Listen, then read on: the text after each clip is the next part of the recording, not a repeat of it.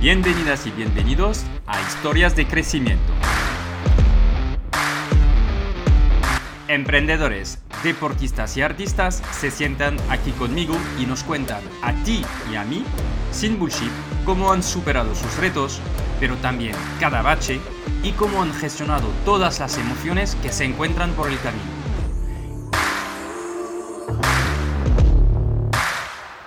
Este es un espacio en el que hablamos de desarrollo profesional, pero también de desarrollo personal, porque yo creo que una cosa no puede existir sin la otra, mon ami. Soy Jean Noel Saunier, soy cofundador de GrowthHackingCourse.io, una escuela de growth que te enseña a acelerar tu marketing digital y tus ventas con los profesores de las empresas más top. Y cofundador de Kimoon.io, una agencia digital con un equipo de primer nivel que te acompaña en el crecimiento de tu negocio. Estoy aquí para preguntar cómo lo imposible algunos lo hacen posible y enseñarte la verdad que hay detrás de los negocios, sin trampas ni cartón. ¿Estás preparado? ¡Arrancamos!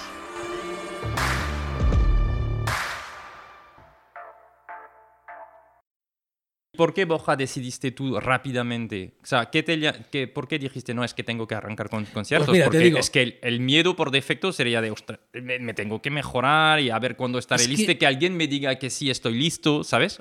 Esperamos a veces la aprobación. En mi caso no, pero porque lo que te digo, que lo que me ha ayudado a mí ha sido esa voz que oí, que me ha ido guiando durante todo el camino, y aparte, mi experiencia de emprendedora. Un emprendedor nunca espera que nadie le diga nada, ¿no? Tú emprendes porque quieres. O sea, que has hecho el mínimo concierto viable para... Ese es el concepto, el producto mínimo viable. Hice esos dos conciertos, ¿sí? Luego hago un tercero. Espera, cuando acabas el concierto, ¿qué sientes? Porque, o sea... Yo sentí mucha satisfacción. Mucha satisfacción. Es cierto que no vino ni mi hijo, ni mi mujer, ni mi madre. Solo vino mi padre. Pero bueno, en ese momento pensaba que estaba loco. Sí. Y bueno, pues eso, ¿no? Que fue algo, bueno, pues sentí una satisfacción brutal porque bueno, pues eso, ¿no? Era como el resultado, era como el culmen de todo el trabajo que había estado haciendo ese año y medio, ¿no? Ahí es cuando siento que necesito un piano de verdad, entonces me cojo el piano, es cuando siento que tengo que dejar de trabajar, porque para poder mejorar tengo que dedicar 10-12 horas al piano todos los días. Sí. De hecho, me acuerdo que me fui a París. De hecho, que he estado mucho en París. No sé por qué. Tengo esa vinculación especial. Y ese año me cogí un hotel que estaba justo en el centro, en Las Salles, que tenían piano para poder seguir estudiando cuando estaba de vacaciones. Tú buscabas todos los días. Hoteles ahora ya piano. No. Me voy a Francia esta semana que viene, como te dije antes, y ya he cogido sitios y no quiero ni piano ni nada. Una semanita de descanso. Pero antes sí, persistencia. Sí. Si quieres conseguir algo, no puedes dejarlo. Sí. Entonces, al mes siguiente, el día 11 de noviembre, hago un concierto presentando mi música. Uh-huh. Tú fíjate, no llevaba un año y medio justo y ya tenía el primer disco compuesto, el de Orígenes, que realmente no salió al mercado hasta el siguiente año, el 2019. Pero bueno, yo hice un concierto y dije, joder, esto es lo mío. Entonces, ahí me puse a buscar. Nadie me apoyó. Conseguí dar un primer concierto como más cool, ¿no? Más tal, en un auditorio de León, pero que tuve que pagarme todo el viaje, el alojamiento, la cena y todo. O sea, no cobré nada y pagué todo. Es decir, pero bueno, había que aprender. Ese fue el primero, en León, en febrero del 2018. Y en junio, yo hice alguno, pero prácticamente nada, porque no era fácil. Y en junio me llamaron de Valencia, para un teatro que el Ateneo, que es un teatro importante allí, que en la Plaza Mayor, en la Plaza del Ayuntamiento. Pero me dijeron, Borja, quiero que toques aquí el domingo por la mañana en un ciclo que hay de música clásica porque me ha gustado tu historia. Eso sí, no te podemos pagar nada, ni te puedo pagar el viaje ni nada. Me tuvo que pagar el AVE a Valencia, el hotel, en fin. Pero hice mi primer concierto en un teatro con dos plantas. Yo ese día dije, tengo que hacer conciertos, punto, ya está. Es que volviendo en coche, vuelvo en AVE, no sé a dónde me voy de viaje, no me acuerdo. Sé que tuve un viaje en coche yo, que no sé a dónde me tuve que ir. Y me viene la idea, dije, coño, Gira Orígenes Tour. Porque mi disco se llamaba Orígenes y Ludovico había sido mi origen. Entonces le llamó Gira Orígenes Tour y había como dos conciertos. Tributo a Ludovico Einaudi, que era mi tributo, a mi homenaje a Ludovico, y dije, pues voy a crear una gira. Entonces me pongo ahí durante ese verano a crear el cartel, en fin, todo tal, y pues voy a empezar. Yo digo, ya está, voy a buscar sitios. Me pongo a buscar sitios por toda España, pero llamando, cuánto cuesta alquilar, en fin, todo. O sea, todo el conocimiento que no tenía. Empresas que alquilan pianos... Es que eso es casi un productor, ¿no? Eso es un productor, ¿no? O sea, y he tenido que tener tiempo para aprender a tocar el piano, para hacer esto. O sea, me he vuelto loco, O sea, es muy tocas el piano, mejoras, ¿no? Porque vas mucho. Tengo que producir los conciertos. O sea, ha sido un auténtico calvario. O sea, llegó incluso a sentir momentos de decir, tío, pero que te estás volviendo otra vez... Eso, sí, estás volviendo otra vez. Gilipollas otra vez. Porque es que yo quiero tocar el piano, yo no quiero ser productor. Yeah. Pero claro, si no soy productor, tampoco toco el piano. Yeah. Entonces, es lo que me ha obligado a la vida los primeros 2 años. Y que también te gustaba el concierto, pero no tenías una duda, sigo adelante, no sé, porque es algo duro, aunque tú lo cuentas, porque es tu pasión, y, yeah. Pero no tenías, o sea, de hacer todo esto tú solo, no tenías duda de decir, ¿dónde me he metido? No, en ningún momento. O sea, a ver, es cierto que tenía la experiencia de mis empresas. Sí, al final, la experiencia es importantísimo, porque sabes que eso funciona. Yo se lo he vendido a mis clientes. Por lo tanto, si se lo puedo vender a ellos y funciona, pues conmigo también funcionará. Y es cierto que fue bien. Yo cobraba poquito la entrada, eran 6, 8, 10, 12 euros. O sea, fui subiendo. El primer año 10 o 8, el segundo 12, al siguiente 15. Ahora estamos en 20. Es decir, que ya ha multiplicado por 1000. Y sin embargo, no tenemos precios muy caros. ¿Por qué? Porque yo quiero que venga todo el mundo. Lo que pasa es que, claro, me obliga a ganar muy poco en los conciertos. Pero fui creciendo... Entonces, se llenaba. Yo no he perdido dinero más que 2 veces. Yo nunca he perdido dinero en un concierto. Es cierto que gano muy poco porque el precio de entradas baja. Pero bueno, es mi decisión y poco a poco habrá que ir creciendo, ¿no? Pero perder solo 2 veces. Y porque me equivoqué al elegir la fecha. Elegí una, como yo no conozco, eso he aprendido. Cuando vayáis a poner una fecha, hay que mirar que no haya puentes, que no haya festivos, que no haya... Cogí el Día de la Merced en Barcelona, que es las fiestas más grandes que hay en septiembre. Y claro, todo el fin de semana la gente está de pedo y de fiesta, y los 2 conciertos en Sabadell y en Barcelona, ruina absoluta, no fue nadie. Y perdí bastante, no sé, 1.000 euros, 900, que tampoco es tanto. Pero claro, entre que no ganas y que pierdes algo, pues hombre, poco a poco mis ahorros han ido bajando. Y eso hasta finales del 2019, que llega Navidad y arranco una nueva gira, en la que ya meto un violinista y ya empiezo a meter músicos y tal, que se llama Todo por un Sueño. Lo que pasa que, bueno, llega Navidades, estamos a 3 meses de que nos encierren por la pandemia. ¿Vale? Cuando quiero arrancar la segunda gira, ya con lo aprendido de la primera. ¿Y cuántos conciertos? Llevaría como 45 o 50. Vale. No muchos, pero bueno. Y ahí descubro un promotor que se llama Fever, que hacía un concierto a la luz de las velas, que a lo mejor lo has visto. Sí, yo he ido al de Vivaldi, ¿no? Vivaldi, hay muchos. Sí. Sí. Bueno, no, miento. En esa época acaban de empezar, llevaban un mes. Nosotros creo que fuimos después de la temporada COVID, donde nos... Pues antes solo hacían Vivaldi, Chopin y no me acuerdo qué más, pero solo música clásica. Bueno, pues yo llamo a la directora, porque de casualidad los conozco. Fíjate lo que es la vida, tío. La empresa que me alquila los pianos de Barcelona, donde perdí tanta pasta, que me llevo muy bien con él, con Xavier. No sé por qué, tío. Le llamo. Es que no me acuerdo por qué.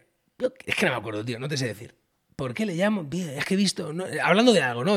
Sí, ya sé por qué. Porque teníamos un concierto luego otra vez en Barcelona y le fui a llamar para pedir el piano. Y no sé por qué le digo, tío, ¿tú has visto esta gente? Unos que hacen a la luz de las velas... Me dice, sí, claro, sí, nosotros hemos ganado el concurso. Les llevamos los pianos a todos los conciertos. Digo, toma, te doy el contacto de la directora.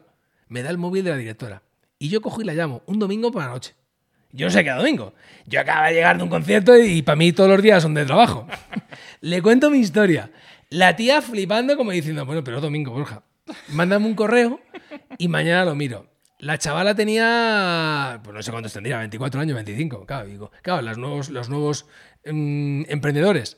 Digo, como yo, con 30, bueno, 40 casi, le cuento a una chavala de 25 años, pero no, la verdad es que era una chica, Andrea, súper maja, vamos, la tengo mucho cariño y la debo mucho, vamos, la debo todo. Bueno, le mando el correo, le cuento mi historia y me llaman y dice, Borja, es que claro, es que solo hacemos música clásica, que además no hay que pagar derechos ni nada, porque ya se han vencido. Y es que tal, digo, joder, que te prometo que esto va a funcionar, tal. Joder, que se ha funcionado. De hecho, bueno, le digo, mira, hacemos una cosa, yo el primer concierto pago todo. Aquí los pianos, lo pago yo, tal. Si funciona bien, me pagáis este caché, que era bastante alto, para lo que yo estaba acostumbrado. Y si no funciona, pues no hacemos más. Y no perdéis, porque a mí no me pagáis. Y además yo cubro voy con los gastos. Pero en mente emprendedora, ¿no? Claro, no me pueden decir que no. Yeah. Me dice, venga, vale, tal. Se venden todas las entradas en 3 días. Y, joder, empezamos a sacar fechas, se vende todo. O sea, pero de una... Bueno, coño, es que con ellos he hecho 300, casi... Bueno, 260, 270, en 2 años de pandemia. Yo en el 12 de marzo, cuando nos encierran, yo tenía 40 y tantos conciertos ya programados con ellos. ¿Qué hubo que cancelar? Para posponer a julio, agosto, septiembre, y a partir de... Bueno, pues desde ese momento yo he hecho como 275 conciertos con ellos. Y la... Por toda España. Sí. Y... Bueno, entonces el primero funciona, ¿no? Porque sí, tú arriesgaste bien, diciendo eso yo es. Se vende todo, ellos lo ven. Además, su precio de entrada es 15, 25 y hasta 35 euros. Es un precio elevado. Entonces, es rentable para la pandemia, aunque había que meter muy poca gente. Bueno, tenía que haber 1,5 metros de separación entre cada silla. Sí, me acuerdo. Pero bueno, sí, había sillas donde fuimos, es gracias a mi mujer, Marí, que dijo, oye, que vamos a ir con los niños, que va a ser chulo. Y es verdad que es un buen concepto. Es chulo. Pero es verdad que había mucho espacio. En esa época, todo, sí, ¿no? Claro. Y aún así, entonces, ¿cómo lo resolvimos? Haciendo 2 pases. Hacíamos un pase a las 7 y otro a las 9. O sea, entonces, yo tenía que currar 2 veces, por el mismo precio, porque me pagaban por día. Pero tenía que hacer 2 conciertos. Pero bueno, así es como hemos ido. Hemos estado hasta ahora. Y nada, eso ha estado 2 años. Y ahora estoy arrancando una nueva gira, un nuevo proyecto. Y así ha sido un poco, pero todo al final es lo que te digo. ¿Por qué conseguí? O sea, ¿por qué Fever me ha dado? ¿Por qué le debo todo? Porque yo con Fever he hecho 200 y pico conciertos, que es lo que me ha ayudado a ser lo que soy hoy como pianista. Claro. Porque a ver, he mejorado un montón, sobre todo en la exposición al público. El quitarte la tensión. Claro, sí. Es que cuando haces 300 veces algo... Pero, y de verdad, cuando ahora subes en un nuevo concierto, ¿qué sientes antes? ¿Que ya has hecho 300 y pico? Yo estoy muy tranquilo. Yo me pongo mi musiquita para relajarme antes del concierto. ¿Tienes una rutina o algo? Sí, hay una rutina, claro. Hay un proceso. O sea, media hora antes del concierto ya no puede entrar nadie. Si quiere venir el alcalde a verme, que venga antes. Pero a media hora antes no entra nadie en camerino. Porque yo estoy relajándome. Y si estoy con mi equipo, con mis compañeros, con la bailarina o cantante y tal, estamos todos juntos, nos ponemos nuestra música de meditación un rato para hacer respiraciones, para calmar, tal, y nos concentramos, hacemos un repaso por el concepto, lo que hay que hacer, tal. Es un poco una conexión. Si yo estoy solo, pues una conexión conmigo mismo. Un poquito de música para meditar, relajación, a 5 minutos aviso que nos avisen, para que saber, y a 1 minuto también nos tienen que avisar. Y ya está, salimos tranquilos, salgo y justo me siento en el piano, respiro y empiezo a tocar. Y ya está. Antes era peor porque te ponías más nervioso, ahora no, ahora estoy tranquilo. No hay... Salvo que pase algo, pero... Nada. Algo normal. Sí, totalmente, ¿no? Muchas veces miro y digo, joder, cuánta gente. Y ya está. Y durante el COVID, imagino que el hecho de que hacía poco tiempo que arrancabas, ¿no? De estar todos encerrados y no poder tener espectáculos y todo. O sea, ¿cómo has aprovechado este momento tú? ¿Cómo lo has vivido, esta etapa? Porque meses ha sido muy duro para los artistas. Sí. Los meses de encierro hicimos conciertos online, con Zoom, con Fever, nada más. ¿Sí? Y fueron bastante bien. De hecho, gané dinero. Y luego es que lo que te digo, yo sé que ha sido malísimo para la industria, pero es que yo he hecho 270 conciertos. ¿Y online cuánto habéis hecho? Nada, solamente los meses que estuvimos cerrados. Sí. No sé, 7, 8 hice. Tampoco fueron mucho, pero bueno, se hicieron y funcionaron más o menos bien. Había 200, 300, 500 personas. Conectadas, sí, a Zoom. ¿Y estás pensando, tú crees que es una forma de seguir haciéndolo o no, crees que el...? Para nada. Pero vamos, para nada online no puedes, no transmites ni la milésima parte de lo que se transmite. Es imposible, tío, por muy buen equipo de música que tengas y por tal, va a sonar peor que escuchar un CD. Yeah. Aunque en CD no tiene alma y el directo sí, aunque entonces bueno, tienes ese alma del directo, pero no yo, vamos, no lo haría ni de coña. Okay. Entonces, y ahora ¿Cuáles son tus próximas etapas? Pues mira, yo justo este año en Reyes, yo este año ya estoy cerrando el contrato con Fever, ya se ha terminado. Saco mi segundo álbum, que lo saqué en Reyes, que se llama Horizontes, que es también de piano solo. Lancé un álbum que presento ahora en septiembre, a dúo, con un cantante, que es así como música, son mis composiciones, pero metidas con arreglos y con voz. Parece Disney, parece musical Disney. De hecho, si las escuchas, parece musical Disney, ¿no? En paralelo, he arrancado una gira nueva. La que intenté arrancar, que se llama Todo por un sueño, que vino la pandemia y no pude hacer nada. Uh-huh. Claro, con Fever he estado 2 años en los que yo no he hecho nada yo, porque yo ya tenía, si es que tenía 7 conciertos, 8 o 10 a la semana. No podía hacer más. Es un tema de exclusividad. No, es un tema de tiempo, ¿no? No, que no me interesaba, ya estaba haciendo lo que quería. Lo que fui es pensando qué podía hacer cuando eso se acabara, ¿no? Entonces, lanzamos un nuevo espectáculo. El nombre de la gira dejó de llamarse Todo por un sueño y se llamó Todo por nuestro sueño, uh-huh, porque entendía que era no solamente el mío, sino el mío y el de mucha más gente, incluso el de mi equipo, el que está conmigo, y creamos varios espectáculos. Esto, digo, ha sido hace poco. Empezamos después del verano del año pasado. O sea, si llevamos nada, no llega ni una temporada. Hicimos un musical de 2 horas y cuarto de duración, que ha estado tocando en los principales teatros, en Euskalduna, en Barcelona, en Madrid, Valencia y tal, por toda España. Que se llama Ludovico Musical Experience, que ese es mi tributo a Ludovico, pero que ya no se llama tributo a Ludovico, se llama Ludovico Musical Experience, que es un concepto totalmente innovador, en el que yo cuento mi historia, todo esto que te estoy contando la cuento en un espectáculo de 2 horas y cuarto, es un musical, en el que hay una actriz, hay una bailarina, hay un cantante, un actor, yo cuento la historia al final, hay una proyección sincronizada, y todo para contar mi historia. La gente sale flipando, porque además salen llorando y salen impactadísimos, porque es mucho más impactante que contarla así, ¿no? Y luego, aparte, hemos creado un espectáculo que se llama El Sueño, en el que es mi música la que toco, exclusivamente mi música, nada más. Ahí ya no entra nada más. Que además está vinculada con el tercer y cuarto disco que voy a sacar. Voy a sacar un disco que se llama Evolution, que ya se empieza a tocar en esta nueva gira, la del Sueño. Y aparte voy a sacar un disco orquestado, con orquesta sinfónica, que lo sacaré probablemente para septiembre, ahora a la vuelta de verano. Y entonces esta música mía, tanto de los primeros álbumes como de los próximos, está incluida en un nuevo espectáculo que se llama, como te he dicho, se llama El Sueño. Y es un espectáculo diferente, es solo piano solo de momento. Yo creo que el año que viene o al siguiente ya quiero meter violines, cello, quiero meter orquesta, uh-huh, pero de momento voy a ir solo. Con música sincronizada durante el espectáculo, pero va a estar sincronizada, no va a haber música en directo, voy a estar solo yo. Y cuando entras al teatro, te dan a elegir. De hecho, si cuando veas la publicidad te dice rojo o azul, tú decides. Porque en la vida es todo, es decidir. ¿Quieres ir al concierto o no quieres ir? ¿Quieres dejar tu vida y perseguir un sueño o no quieres? Es que son decisiones. Bueno, pues cuando tú entras, tienes 2 sobres, 2 columnas grandes con 1000 sobres. Un sobre rojo y un sobre azul. En función de lo que decidas, vas a vivir la experiencia de una forma diferente. Qué guay. Buena, no hay nada malo, pero vas a vivir la experiencia de forma diferente. ¿Y dónde lo podemos...? O sea, oye, danos fechas. Pues a ver, ya tenemos bastantes. En Madrid, en Gran Vía, ¿sí? Tenemos 3 fechas. El 23 de octubre, 13 de noviembre y 18 de diciembre, en el Palacio de la Prensa, en Gran Vía. Luego estamos también en Valladolid, sí, el día 25 de noviembre. Estamos el 19 de noviembre en Altea, Alicante. El 13 de enero del año que viene en Estepona. El 14 en Sevilla. Y esas son, creo que, las fechas. Y el 14 de octubre en Logroño.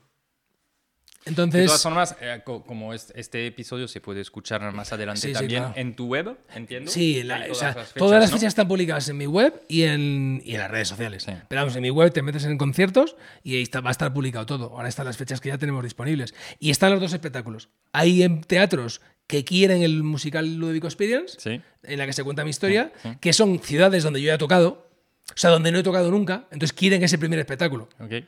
Y luego vamos con el segundo espectáculo, que es donde ya presento mi música. Ok, bueno, yo estaré en el próximo de... Eso espero. Con la familia. Estaré en el próximo de Madrid, sin falta. O sea, si me estoy perdiendo ya las plazas o las reservas... Y, o sea, te avisaré, todavía no ha salido. Y además hay 2.000 plazas. Vale. Hay de sobra. Va a haber de sobra. Delante, por ojalá, favor. Ojalá se vendan todas. Ver.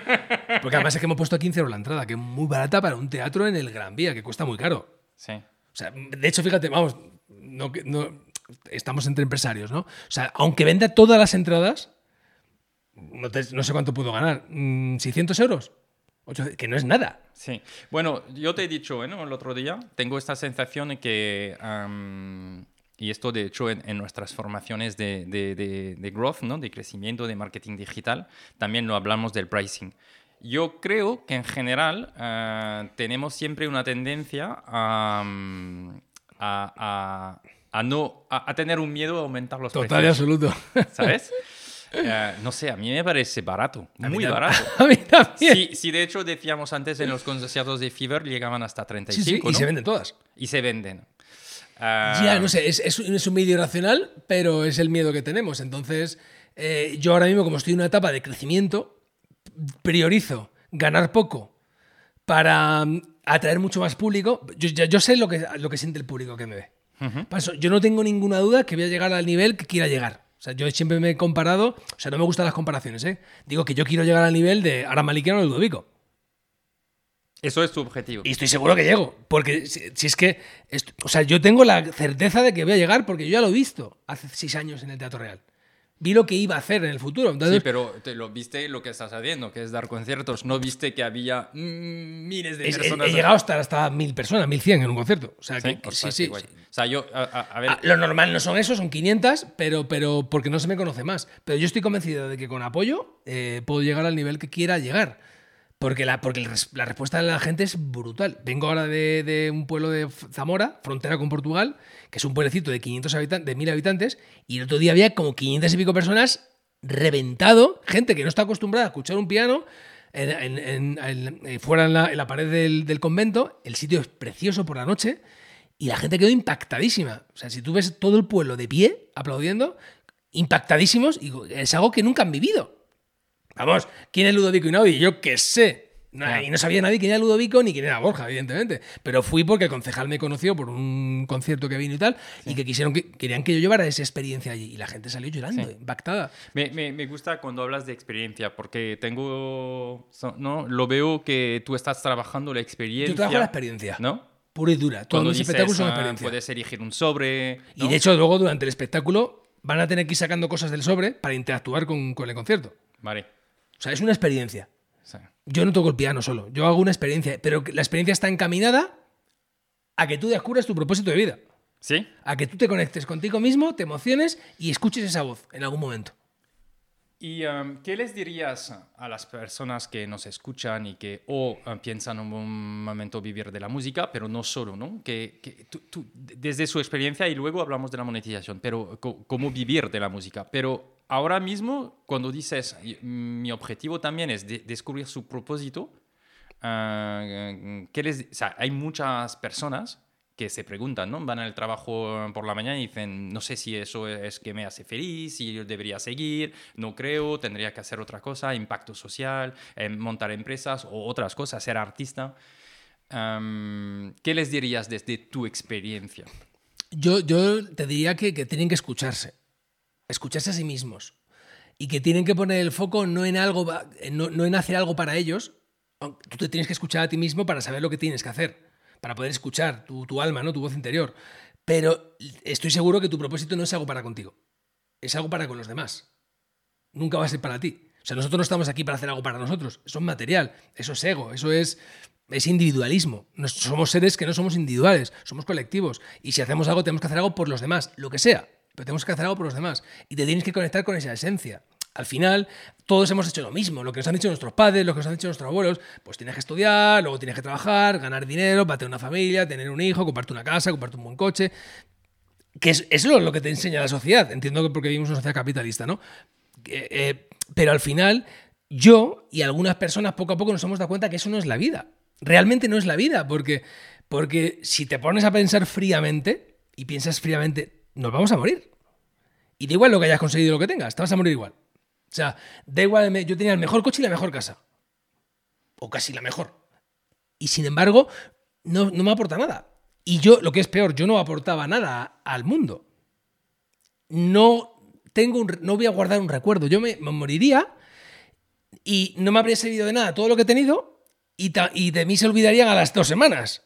Una vez que tu familia cercana te llorara, se han olvidado de ti. No has dejado una huella. Sin embargo, yo creo que todos tenemos que dejar una huella en algún momento. Yo ya la voy a dejar mi música y a las miles y miles o millones, ojalá, de personas en un futuro a las que yo he podido ayudar para despertar ese propósito, ¿no? Eso es una huella. Yo creo que es lo que tenemos que hacer todos, encontrar esa huella. Y lo que podría decir es que cuando escuchen esa voz o vean esas migas que la vida te va poniendo, que les hagan caso. Es que, claro, la mayor parte de la gente no le hace caso por miedo al que dirán.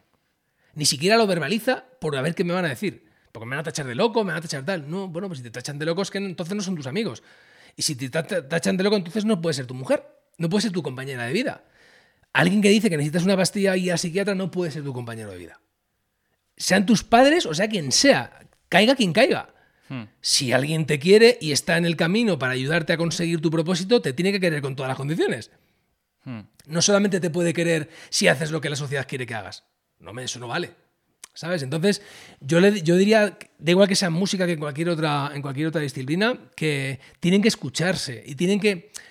¿En qué os gustaría ser recordados? ¿Cómo os gustaría ser recordados? Sí. ¿Qué creéis que tenéis que hacer para realmente ser recordados? Y eso no tiene que ver con la fama, ni tiene que ver con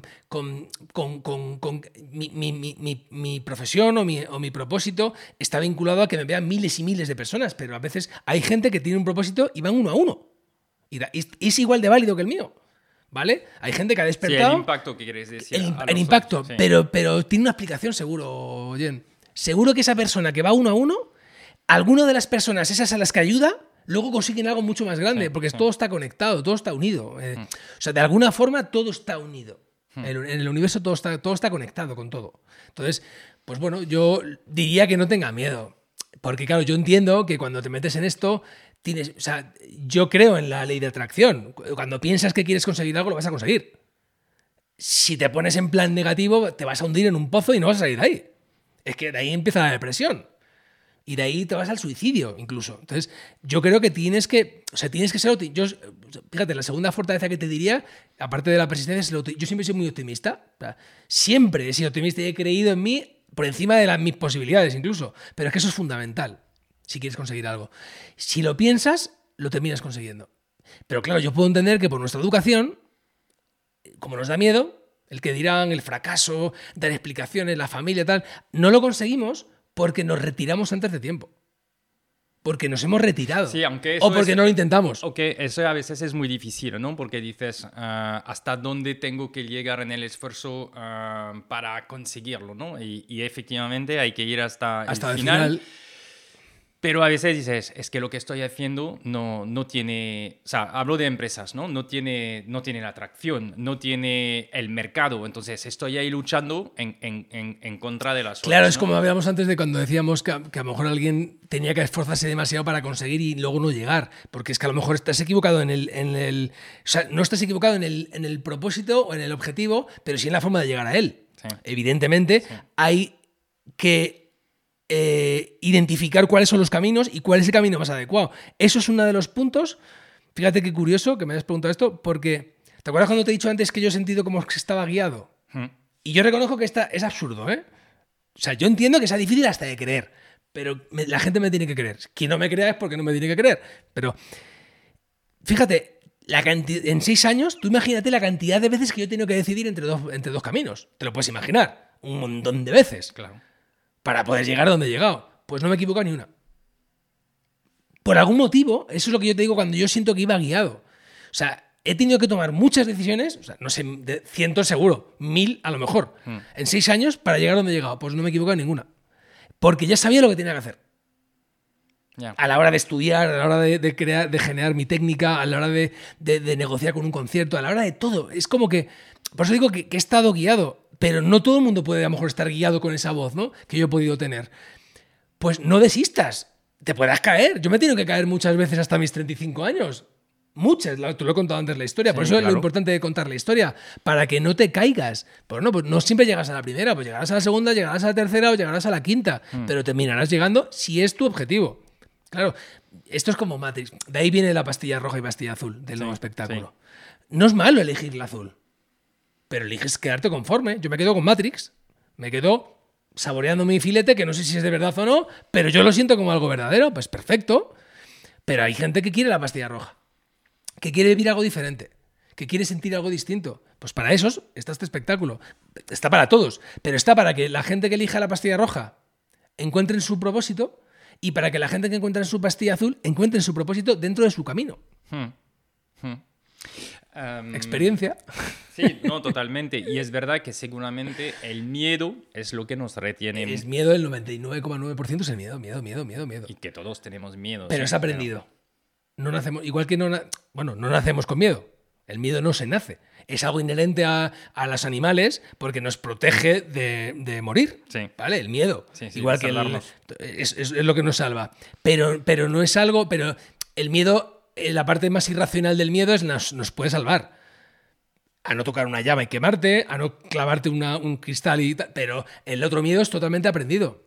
Totalmente. Es la sociedad la que nos lo ha metido. Y entonces, como artista, hoy en día, ¿cómo se vive? ¿Cuáles son...? O sea, y además tú has sido empresario, entonces entiendo que es interesante tener tu punto de vista, ¿no? ¿Cuáles son las fuentes de ingresos? ¿Se puede vivir gracias a Spotify, Deezer y las plataformas, y Amazon Music, Apple Music y todo? ¿No es suficiente? ¿Hay que diversificar? ¿Qué le dirías tú a... Bueno, primero, ¿qué te dices a ti? Imagino porque estás en esto. Y también, ¿qué le dirías a otro artista, no? ¿Qué crees tú? Yo diría que hay tres fuentes. ¿Sí? Están las fuentes generadas por la música que grabas y vendes. Que tú puedes grabar discos y venderlos. Sí. ¿Se sigue vendiendo discos? Sí. Eso era la pregunta. El concierto solo. Mi hija, después de los conciertos. Ha visto los dos discos que me has dejado y te lo agradezco mucho. Y, pero fíjate, ¿no? 10 años y medio y me dice, papá, ¿si sigue vendiendo discos? No, en los conciertos sí. Porque la gente quiere que se lo firmes. Y es que lo firmaban muy bonitos, con dedicatoria, le pones alguna cosita, pero porque es algo bonito de coleccionista, punto. Okay. ¿Vale? En conciertos. Se puede, pero bueno, vendes. Lo vendes en conciertos o lo vendes por la plataforma. Es decir, las plataformas, todas las ventas de plataformas, te pagan. Una milésima de céntimo por tal, pero te pagan. Entonces, o en los conciertos. Tú puedes vivir. Bueno, abrir una cuarta, que es soy compositor para bandas sonoras. O sea, tú puedes cobrar por tu música en directo ejecutada por ti, por tu música en directo ejecutada por otros porque te pagan derechos de autor, o por vender mi música, o bien a través de las plataformas, bien los conciertos, o bien venderlas a un anuncio de publicidad o a tal. Esas son las cuatro formas de generar ingresos. ¿Qué ocurre? Que yo, como soy muy poquito conocido, he vendido 65.000 entradas en lo que llevamos de 3 años de gira. Pero son pocas para que te conozcan. 65.000. Sí, 65.000 entradas. Si te quedan 2 euros limpios por cada entrada, son 120.000 euros brutos en 3 años. Tampoco es dinero, ¿vale? En 3 años.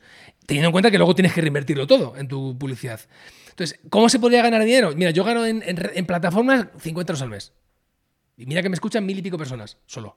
Que son muchas, si lo pensamos de forma tal, pero son muy pocas si lo comparas con otros. Sí. Si yo fuera mucho más conocido, mucho más conocido, en vez de 1.000 me escucharan 100.000 o 20.000, yo podría estar ganando 1.000 euros, 1.500 todos los meses en plataformas. Brutos. Hablo siempre bruto, ¿eh? Sí. Luego se te queda la mitad. Porque hay que pagar Hacienda. Pero bueno, pero podrías tener un ingreso para por lo menos pagar tu alquiler de casa. Pero tienes que ser muy conocido. Pero se podría, conseguir. ¿Dónde gano yo el dinero? Con los conciertos. Claro, yo gano el dinero de los conciertos. Pueden venir o porque yo soy autoproductor o porque me pagan un caché. El otro día en Portugal me pagaron un caché. Me pagan el alojamiento, la comida, los gastos, gasolina, tal, y por tocar. O sea, en los modelos de conciertos hay dos, para simplificarlo. Te invitan, te pagan todo y tú intervienes. Eso es. O tú montas tu propio concierto, inviertes en todo, tienes que vender las plazas. Si no vendes, pierdes. Las entradas, perdón. Eso es, sí. Las entradas. Y ahí vas a... Bueno, es un modelo de negocio, ¿no? A riesgo puro y duro. Vale. Yo en mis números que tengo ahora mismo, tengo establecido que haya que vender entre un 50 y, en torno a un 55% para cubrir costes fijos. 5% de las entradas de cada auditorio. Sí. O sea, si hay que vender mucho más de 55% para cubrir costes, no hago el concepto. Paso, porque me voy a arriesgar mucho. Vale. ¿Vale? Porque ten en cuenta que al final, pues eso, entre una cosa y otras, estás llenando a lo mejor el 80, el 90% del auditorio, o el 100%. Sí. Nunca es el 100%, porque tienes que depositar unas entradas para invitar de protocolo, porque luego tú invitas a promotores, tal. Sí. Al final, estás vendiendo el 90% del aforo, 95%. Vale. ¿Vale? Y hay que asumir más gastos, los variables. Pero el gasto fijo, lo que es alquiler, piano, lo mínimo fijo que tiene que cubrirse con el 55% de la venta. Del otro 45%, el 40% real, que es efectivo, porque el otro lo reservamos para entradas, tiene que ser para cubrir pues, el pago de derechos de autor SGAE, el IVA y los gastos variables de viaje, desplazamiento y tal. Al final, ¿qué te puede quedar? Pues es que como mucho te queda un 10%, con mucho, vendiéndolo todo. Si no lo vendes todo, no te queda prácticamente nada. O sea que... Efectivamente, hay que trabajárselo. Hay que trabajárselo. ¿No? ¿Qué necesitas tú hoy en día? Pues a ver, yo fíjate, si yo tuviera que elegir, preferiría seguir haciendo mis giras que me contraten a un caché. ¿Por qué? Porque eres más libre. Puedo ir a donde quiera, las ciudades que quiera y de la forma que yo quiera. ¿Cuál es el problema? Que claro, que yo no puedo tener... Yo ahora mismo, todas las fechas que te he dicho antes, esas que hay como 10 o 12 fechas, las estoy asumiendo yo. Bueno, pues ya no tengo... Ese es el dinero que tengo, ya no puedo hacer más. O sea, dinero que yo ahora... El ahorro que tengo... En el futuro de los conciertos... Hasta enero. Ya no puedo coger más fechas. Porque no puedo arriesgar más dinero si es que no lo tengo. Entonces, claro, ¿qué es lo que necesito ahora mismo? Pues lo que necesitaría es un promotor que... No lo hay, porque no es fácil encontrar un promotor, porque los promotores están con grandísimos artistas y tal, y no es como que no arriesgan. Yo sigo siendo como... Todavía estoy en el fase de lanzamiento. Entonces, ¿qué es lo ideal es tener un partner, tener un socio, tener un patrocinador, no sé cómo llamarle no sé cómo llamarlo, ¿vale? Para poder construir una gira. Yo ahora, como te dije, tengo dos espectáculos grandes. El Sueño y Ludovico Musical Experience, que solo se han representado... Bueno, El Sueño todavía no se ha representado nunca, pero el Ludovico Musical Experience se habrán hecho 15 conciertos, no más. Imagínate la cantidad de cientos de conciertos que puedes hacer por toda España. Total. Con ese espectáculo, para rentabilizarlo. Que es un espectáculo barato, porque nuestras producciones, pues calcula que están entre los 8 y los 12.000 euros. O sea, el teatro más grande que he ido, que son de 1.000 y pico, estarías en torno a 12.000 euros de costes. 14.000, pero lo normal es que sean 8.000. 8.000 euros no es dinero. O sea, no es mucho dinero para tener todos los gastos cubiertos en un concierto. Entonces, bueno, pues eso es la inversión que hay que hacer. La que hay que hacer por adelantado. Porque tienes que pagar alquileres, pagar todo. Los gastos, la publicidad de Facebook. O sea, gastamos mucho dinero en Facebook. Solamente, por ejemplo, en los conciertos estos de Madrid, yo creo que vamos a invertir 4 o 5.000 euros en publicidad. Solo para eso. Ya. Yeah. Pero claro, multiplica eso por cada concierto. Claro, el de Altea, el de Sevilla, Estepona, claro, tienes que invertir. Entonces no recuperas hasta que vendes las entradas y cobras de la venta de entradas. Entonces es un freno brutal. Entonces claro, yo estoy buscando patrocinador, no lo he encontrado todavía. Hemos intentado buscar un promotor. Promotor sería lo mismo que yo estoy haciendo, pero ya hay empresas en España que son promotoras musicales. Que se dedican a esto. Que te cojan, que te fichen y te digan, venga, Borja, vamos a hacer una gira.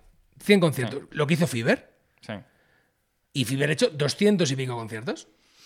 Fever ha vendido, no sé cuántas entradas habían sido al final, unas 55.000. Ellos, las otras 12 o 15 las he vendido yo, de mis conciertos. Pero imagínate, 55.000 por una venta media de 25 euros, son 1,5 millones de euros. A mí no me han pagado ni el 10%, sí, a lo mejor un 10%, bruto. Yeah. El otro 90% es para cubrir sus gastos y para todo el beneficio que hayan podido tener, que tienen que tenerlo. Es decir, y yo soy empresario. Soy el que apoya que las empresas tienen que ganar dinero y como yo no quiero hacerlo, pues tiene que venir una empresa que gane dinero. Claro. Pues eso es lo que todavía no he sido capaz de conseguir, macho. Vale, pues se va a conseguir porque lo has... Yo estoy seguro que lo conseguiré. Claro, de hecho, fíjate, mi manager me dijo que algo bueno que tenía, dice, tío, has conseguido en 3 años lo que a Ara Malikian le tardó 14 o 17, no me acuerdo cuánto me dijo el número. Ahora Ara Malikian está arriba, ¿eh? Pero hace unos, en el 2011, 2000, por ahí, al 2013... Cuando yo vi a Ara Malikian, ¿te acuerdas que te dije que le vi en un concierto? Él estaba empezando a despuntar. Pues él lleva 17 años para llegar ahí. Y tú has conseguido en 3 años. Ya. O sea, imagínate el nivel de recorrido que tienes. Lo vas a conseguir. Entonces, bueno, es cuestión de tiempo, tío. Otra opción es que tengas como un un sponsor, un partner, ¿no? Que te vaya asumiendo parte de los costes fijos, ¿no? Eso y es. Que tú sigas gestionando, ¿no? Espérate, para que te hagas una idea, lo que yo monté, el modelo de negocio que yo estoy ahora montando para intentar buscar un sponsor, he hablado con poquitas empresas, una marca de coches muy conocida y una aseguradora muy grande. Lo ideal serían empresas del B2C, ¿sí? Que su cliente es un consumidor final, que me diga, joder, Borja, yo quiero, vamos a hacer 100 conciertos, una gira. De 100 conciertos, el tiempo que se lleve, 2 años, por 2 años. Sí. Quiero llegar, pues eso, vamos a poner 1,000 personas por concierto, que vamos a llegar a 100,000 personas. Directas, indirectas llegas a millones por la publicidad, pero directas a 100,000. Quiero que haya 100,000 personas en los teatros. Y le vamos a ofrecer, claro, yo quiero apoyarte. Quiero que tu música, lo que yo he propuesto, cuando se lo propuse a estas empresas, digo, mira, vamos a hacer un anuncio. Mi historia es súper chula, la habéis escuchado. Totalmente. Y no es conocida. Imagínate hacer un anuncio o una serie o contar la historia. Yo hablé con Iberia para contárselo. Tú imagínate un eslogan. Iberia te lleva a tus sueños. Vinculada a mi historia. Claro. No tengo por qué ser yo el actor del anuncio. Pero entiéndeme el concepto, ¿no? Sí, lo entiendo. Yo podría cederle la música, podemos hacer campañas, bueno, con la empresa de coches, pues que en los teatros hubiera un coche, el nuevo IQ eléctrico tal, el teatro... O sea, a ver, hay muchas opciones. Al final esto es marketing, puro y duro. Sí. Pero la idea sería que una empresa se quiera vincular, quiera apostar por la idea y durante el periodo que se firme, 2 años. 2 años que pueda ser extensible a 5, lo que sea, lo que se firme en estos casos. Durante esos 2 años vamos de la mano. Es decir, todos los conciertos, la publicidad, las redes, tal, pues vamos de la mano. Entonces todo lo que yo publique vas con tu sello, los carteles van con tu logo, cuando salgan cuñas de radio van con tu... O sea, eres mi patrocinador. Sí. ¿Vale? Pero aparte puedas aprovecharte de la música que saco, de si llego a un acuerdo con una gran distribuidora, por ejemplo, estamos con varias discográficas muy grandes, para ver si somos capaces. Entonces, ahora, eso, que es lo que yo le decía a las reuniones que he tenido, ahora eso es barato, entre comillas. Sí. Porque si ahora vas a poder pagar, porque es lo que te digo, lo que estamos pidiendo es en torno a 4 o 5.000 euros por concierto, como mucho. Ese es el coste que tenemos establecido. Es decir, en un patrocinio estaríamos hablando a lo mejor de 200.000, 300.000 euros de patrocinio para poder arrancar esa gira. A cambio, tú vas a tener toda la imagen de marca y aparte de un pack de entradas por cada concierto. Tú vas a poder invitar, claro, es lo que yo le decía al fabricante de coches, joder, en cada ciudad, a tus 100 mejores clientes, si te las voy a regalar. Es decir, realmente... Esos 3.000 euros que me hago 4.000 te los he dado en entradas. Es decir, realmente te estás llevando todo. Estás compensando directamente ya. De poder montar la gira en contrapartida de hacer marketing con tus clientes tus futuros clientes. Eso es. Entonces la idea es que si vamos a hacer un concierto, a lo mejor... Yo ahora estoy yendo a conciertos un poquito más baratos porque no quiero arriesgarme mucho y voy a auditorios más pequeños. Pero vamos a ponernos una media. Vamos a ir a auditorios de unos 1.000. Que tenemos 10 o 12.000 euros de costes. El patrocinio, lo que le estamos pidiendo solamente es el 50% para poder cubrir los costes fijos, que realmente te lo vamos a dar en entradas. Por tanto, toda la publicidad secundaria, la que hay en radio, televisión, lo que haya, en la ciudad que haya, ya te lo estás llevando gratis, porque tú vas a tener una contraprestación en entradas. Entonces, eso es lo que estamos buscando, porque yo creo que eso va a ser más fácil que encontrar un promotor. O sea, tú fíjate, cuando tendría que ser al revés. Sí. Lo lógico es que un promotor que vive de vender entradas... Sí. Pudiera aprovechar de mi crecimiento de mi carrera para meter un músico más en su roster de músicos. Sí. Pero yo digo, yo no he sido capaz de encontrarlo. Y claro, yo no quiero esperar. Por eso me hice mi autopromotor, porque si me tengo que esperar a hacer concierto, entonces no habría hecho ninguno todavía.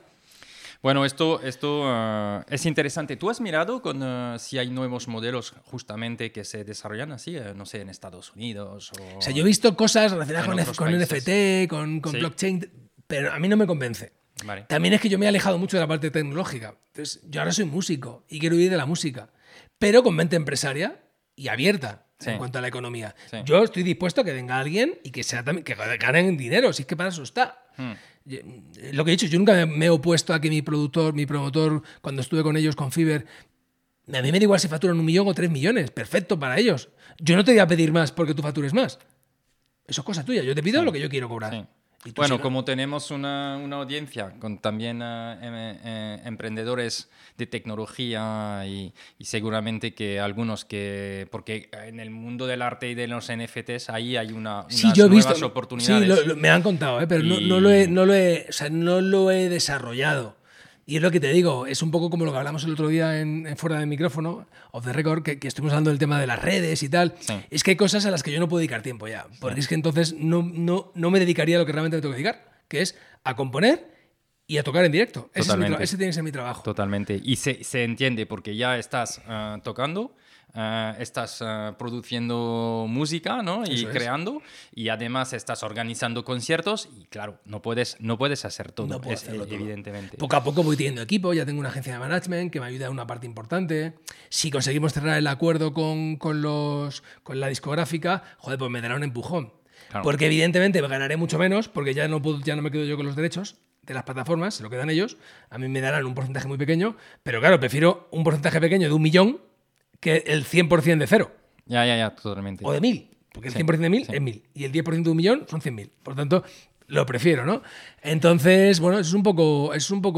Y lo que te decía, ¿no? La oportunidad de invertir ahora. Porque, claro, si dentro de 2 años yo estoy aquí arriba, claro, ya no va a costar 1.000, va a costar 10.000, pero por su propia lógica y su peso. Sí. Entonces, yo lo que quiero es encontrar a alguien que quiera crecer conmigo durante este camino. Sí. Y dar a conocer la historia. No sé si a través de un anuncio, o de una serie de Netflix o de Amazon, me da igual. O sea, creo que la historia es bonita, que además hacen falta historias bonitas, tío, porque todo lo que hay es malo. Si no es la crisis, es el COVID. Si no el COVID, es la guerra. Si no la guerra, es el... Sí, es verdad que es una historia bonita, tío. Una historia bonita que da ganas, que dices, hay otras personas que lo pueden conseguir. Además, tú dentro de tu... No, lo dices, que quieres que haya más personas que encuentran su propósito de vida. O sea, que... es algo muy positivo, ¿no? Eso todo es. Lo que generas, tu historia. Entonces, bueno, vamos a confiar que esto va a pasar, porque tiene que pasar. Tiene que pasar. Si he llegado hasta aquí... Total. No puede ser que la vida ahora me cierre las puertas. No, total. No tiene sentido. No. Es que no tendría sentido si he llegado hasta aquí. Lo que pasa es lo que te digo, ya estoy en un nivel que para poder dar el salto y crecer, esto es como las empresas. Cuando llegan a un tamaño en que ya si quieres crecer, tienes que sacar la ronda de inversión. Sí. Pero olvídate, porque no puedes. O sea, vas a hundir, te vas a morir. Tienes que escalar. Ahora tienes que escalar. Tengo que escalar. Tienes todos para escalar. Te necesitas un empujón financiero, ¿no? Para poder escalar. Eso es. Si yo lo tuviera, pues lo haría. Pero que no lo tengo, entonces no puedo hacerlo. Es imposible. Súper. Tenía una pregunta también que de nuevo viene de mi mujer y de la familia que estábamos hablando ayer, que decía, oye, ¿qué recomendarías a los padres para que hagan descubrir la música a sus niños? Bueno, pues hombre, sobre todo, lo primero, que no les obliguen a nada. A un hijo no hay que obligarle nunca a nada de nada, porque es malo. Mi opinión, ¿eh? Pero fíjate, lo que yo haría, llevarles a conciertos. De hecho, el espectáculo, bueno, a mí me sorprende muchísimo, pero me sorprende a niveles muy altos, ¿eh? Yo no tenía ni idea, hasta que he empezado a hacer la gira, de joder, la cantidad de niños, que cada vez vienen más niños. De 6 años en adelante, 6, 8 años, y aguantan las 2 horas sin hablar. Uh-huh. Porque si les impacta, por algún motivo, yo les impacto con la música. Tanto ha sido así que en El Sueño, en el nuevo espectáculo, uh-huh, ¿vale? Sus padres tienen un sobre azul y un sobre rojo, que tienen que elegir, y los niños les vamos a dar una cosita para que interactúen con nosotros durante el concierto. Para que veas la importancia que para nosotros tiene el tema de los niños, ¿no? Uh-huh. De hecho, aparte de la música, estoy montando un proyecto educativo con mi socia, con mi compañera, para ir a colegios a llevar la música a los coles y poderle contar mi historia a los chavales. Ya lo he hecho en bastantes colegios. ¿Sí? Así que ahora lo queremos instrumentalizar como un negocio. Para ir a coles a contar la historia con música. Y les tocamos, me parece una súper idea. Porque es súper barato, o sea, estamos pidiendo muy poco dinero, llevamos el piano, o lo tienen ellos, ahí en todos los colegios tienen un piano eléctrico, y les contamos la historia. Y además hablamos o sea, tenemos dos líneas. La de niños de primaria, uh-huh, les contamos a través del cuento. Uh-huh. Hemos creado unos cuentos específicos para educar en emociones y en valores, para que se quiten el miedo, el fracaso y tal, pero yo tocando el piano y una compañera que se los lee, ¿no? Como si fuera una especie de cuentacuentos que no es igual. Y luego para los mayores, para los de la ESO, muy vinculado con el bullying. o sea, con la música, concienciarles en los valores, en la igualdad de género. O sea, es algo, bueno, distinto, no hay nada parecido. Y es todo a través de la poesía y de la música. Y lo hemos hecho en un montón de coles y ha funcionado genial. Tío. Bueno, los niños, bueno, tú sabes lo que el otro día en Granada, en un cole, tío, con chavales de segundo de la ESO, tercero de la ESO, de la edad de mi hijo, que está en tercero de la ESO. Para mí fue un shock verles llorar. Y dije, joder, tío, claro, yo no me lo esperaba así. O sea, yo sabía que les iba a gustar, porque, joder, está gustando y tal, pero para mí fue un shock, tío, el ver lo que hemos podido transmitir con un piano y poesía. A chavales de 12 años.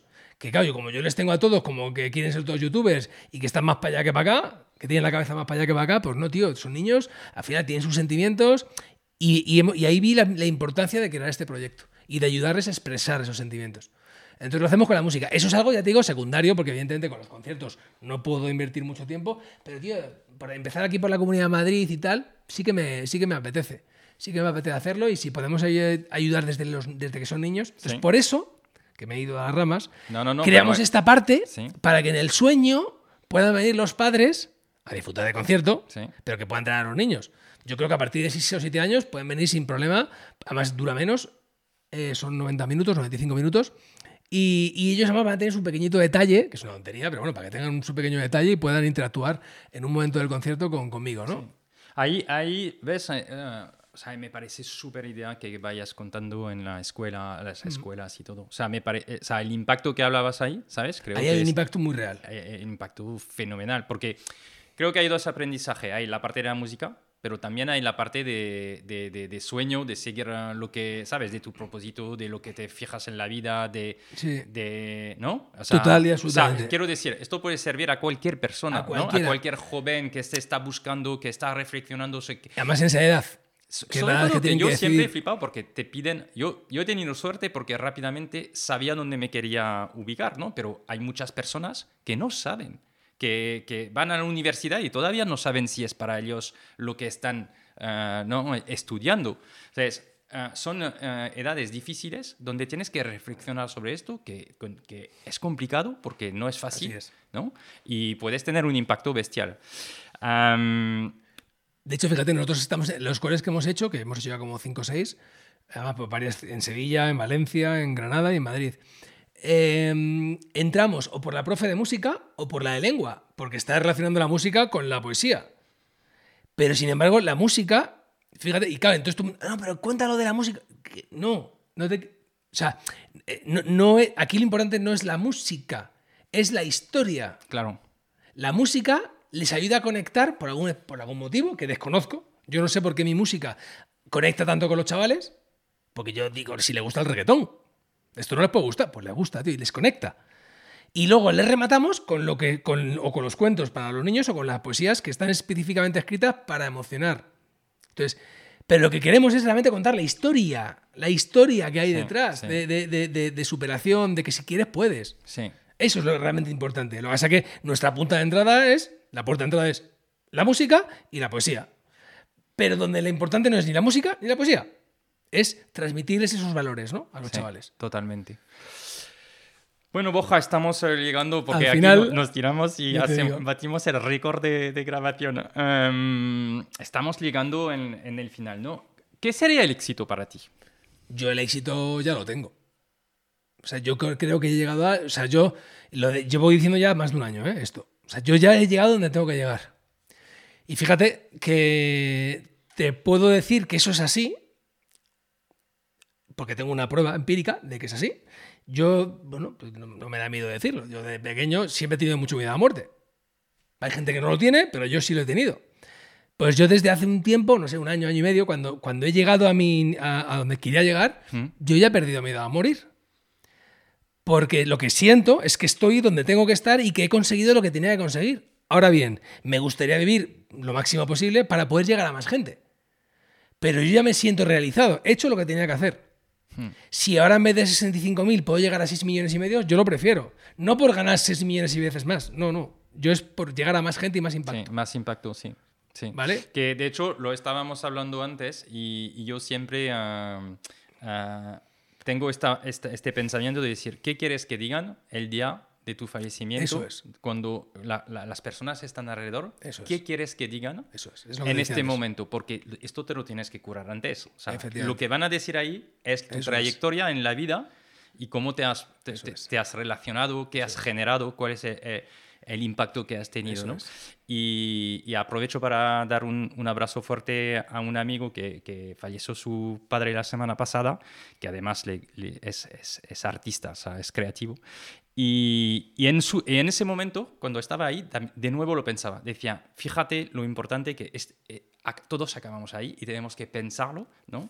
En qué vamos a conseguir que los otros digan. O sea, es que tú estás viviendo algo, ¿no? Ese es el éxito. Yo creo que el éxito de una vida es llegar al final de ella, sea el momento que sea, habiendo encontrado tu lugar.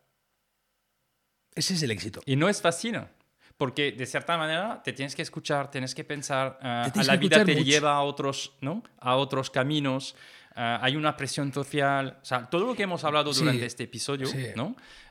Yo no creo que sea fácil por sí, o sea hay que trabajárselo, ¿no? Pero lo bonito es de conseguirlo. Claro. O sea, pero fíjate, yo creo que sí que la vida nos lleva hacia donde tenemos que ir, pero somos nosotros los que nos queremos escuchar. Por la presión social. Sí. Y porque luego nosotros no nos escuchamos. Tienes razón. Pero la vida sí que yo creo que ella... por eso digo, las migas. La vida... O sea, eso de tropieza 3 veces en la misma piedra, se podría decir también en el buen sentido. Es que la vida te va a estar dando collejas hasta que te quieras dar cuenta que tienes que ir por allí. Sí, eso es. Entonces, eso no es tropezar 3 veces en la misma piedra. Es que no te estás dando cuenta que te está ayudando a llegar a donde tienes que llegar, pero no quieres escuchar. No puedes, por tus circunstancias a lo mejor... Bueno, si a mí esto me pasa en 2010, yo no podría haberlo hecho. Porque debía dinero. Yo no puedo dejar ahí estancada toda mi empresa, mi familia, todo. No puedes, las cosas llegan cuando llegan. O sea, no siempre se puede hacer. A veces tienes que esperar a un momento determinado, pero cuando llegue el momento, aunque sea una puerta así de pequeñita, tienes que conseguirlo. Tienes que meterte, porque a lo mejor no vuelve a pasar ese tren. Y si vuelve a pasar, te darán otra colleja para que te des cuenta. Entonces, yo creo que somos nosotros los que... Nuestros propios frenos somos nosotros mismos. Yeah. Porque podríamos decir, la sociedad te frena, tus padres, tus amigos... No. Aquí te frenas tú. Si yo he podido mandar a la mierda, con perdón de la expresión, a mis padres, a mis amigos, a mi hermano y a mi exmujer y a todo el mundo, porque no han creído, lo puedes hacer tú. Ahora bien, una vida te va a costar otra. Sí. La verdad es que las personas ahora deben flipar. Porque claro, la gente flipa. De hecho, la gente me ha pedido incluso perdón. Pero claro, dije, ya es tarde. Ya no me sigo. O sea, yo perdono, por supuesto. Están perdonados todos. Pero ya no me sirve ese perdón. Llega tarde. Entonces, bueno, pues cada uno tiene que escucharse a sí mismo y no hacer caso a lo que digan los demás, porque cuando muráis, vais a morir vosotros. No van a morir ellos. Ya. Pues, entonces, ¿dónde las personas te pueden contactar? Pues mira, bueno, tengo canal de YouTube, que es lo que menos utilizo. O sea, lo que más utilizo es Instagram. Sí. Y mi página web, borjaniso.com, que es donde colgamos todos los conciertos. Y bueno, pues eso, la gente que me escriba, si quiere... O sea, yo respondo personalmente a todo el mundo. Es lo único que hago en las redes, como te dije el otro día. Sí. Responder. Sí, y es verdad. Respondo personalmente a todos los mensajes, todos los correos, todo lo que... Porque creo que es lo mínimo que puedo hacer. Igual que al acabar los conciertos, saludo personalmente a todo el mundo. Haya 100 o haya 1000 personas. El otro día estuve como 1 hora y media saludando a la gente en el concierto este fin de semana. Porque hay un montón de gente. Pero es agotador, después de estar 2 horas tocando, estar otra 1 hora y media más saludando, pero es que es mi trabajo, sí, porque lo hago para ellos. Entonces, claro, te encuentras con muchas historias, ¿no? Y eso, que me sigan por ahí y que bueno, eso, todo animar a la gente que, o en Madrid o en cualquier ciudad, que cuando estemos cerquita de allí, que se pasen y nada. Y si algún amigo de algún productor, que se lo pase el podcast. Claro, seguro. Para que va a llegar escuche, una empresa que quiere hacer algo innovador contigo. O sea, yo estoy abierto a eso, porque sí. Eso es lo más importante. Pues espero que vaya. La lotería también, ¿eh? O sea, tú empezaste con la lotería, habría una historia. Pero no juego, nada. No, pero sí, para hacer un anuncio un año... Se lo he dicho, ¿eh? Conozco al que hizo el anuncio de la lotería, le conocí. El que puso la música, le conocí, Pablo García. Y él ya me ha propuesto varias veces, tío, teníamos que hacer el anuncio, pero claro, no es fácil. Pero sería la leche. Tú imagínate, sí. Para loterías de apuestas del Estado, mi historia para contar un anuncio. Es increíble. Y además, a ti te ha tocado el gordo. Por eso yo ya dejé de jugar. Sin dinero. Yo antes jugaba. Te ha tocado el gordo. Ya no juego nada. Mucho más importante. Muchísimo más importante, claro. Hombre, si me tocara la lotería podía autoproducirme. Pero claro, no juego, no me va a tocar. Pues ha sido un episodio... O sea, yo he disfrutado. Yo también, un montón. Mucho. Me siento feliz de estar contigo, sí. ¿Sabes? Tengo unas ganas y espero que todas las personas que lo van a escuchar, a mí me han dado unas ganas de venir a tu concierto increíble, conociendo la historia, ¿no? Y ahí estaré. Qué guay. Espero que muchos estemos ahí. Es un súper aprendizaje, es una muy bonita historia, es un súper aprendizaje de vida. Creo que estás dando mucho optimismo. Lo decías, ¿no? Yo creo que los emprendedores en general son optimistas. Sí, porque no podría ser emprendedor. ¿Sabes? Pero, o sea, es positivo, das optimismo. Y he escuchado tu música y me emociona. O sea, lo digo sinceramente, a mí, o sea, hay momentos de decir, ostras, qué bonito es, ¿no? Y no soy un súper... sí, bueno, tampoco hay que saber. Piano, ¿sabes? Si te emociona, te emociona, y si no te emociona, no te emociona. ¿Y Borja Niso es el nombre de artista o es tu nombre de verdad? Porque también pensaba que hay... ¿No? Mi nombre es Borja Rodríguez Niso. Por eso cuando vengas al concierto lo vas a ver. Yo siempre digo, me llamo Borja Niso, que aunque resulte raro, N-I-S-O, es extremeño. Claro, es extremeño porque mi madre...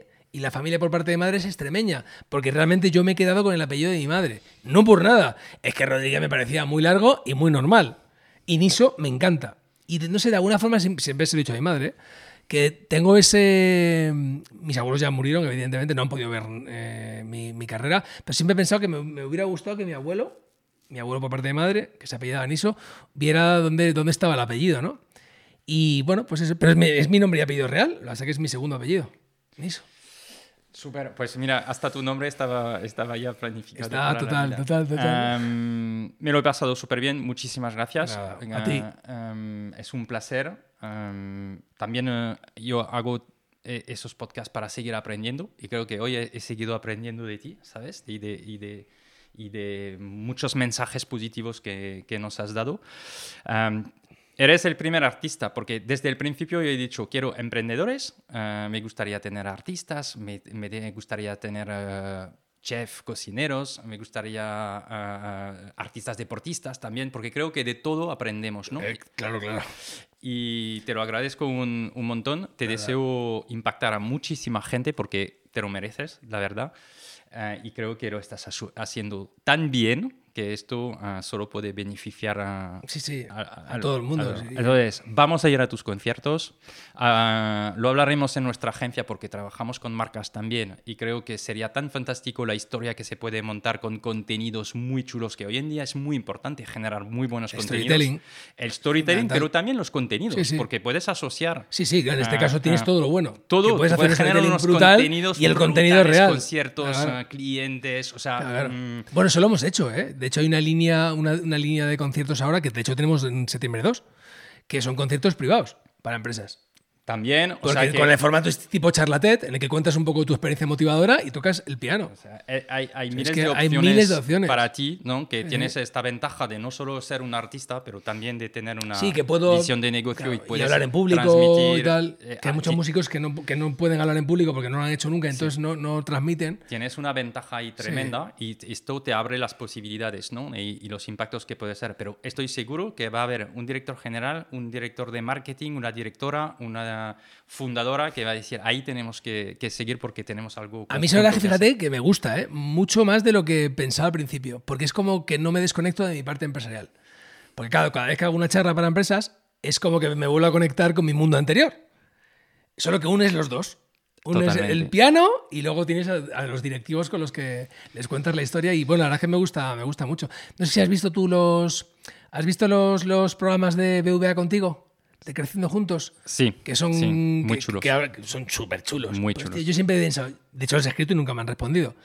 Yo me he visto ahí, porque es que esa es la historia, y además la forma de contar, ¿no? Pues ese es el formato que a mí me gusta imprimir en los eventos de empresa. Eso es. El poder contar la historia transmitida y luego cerrar con un concierto privado para... Espectacular. Para clientes o directivos o lo que sea.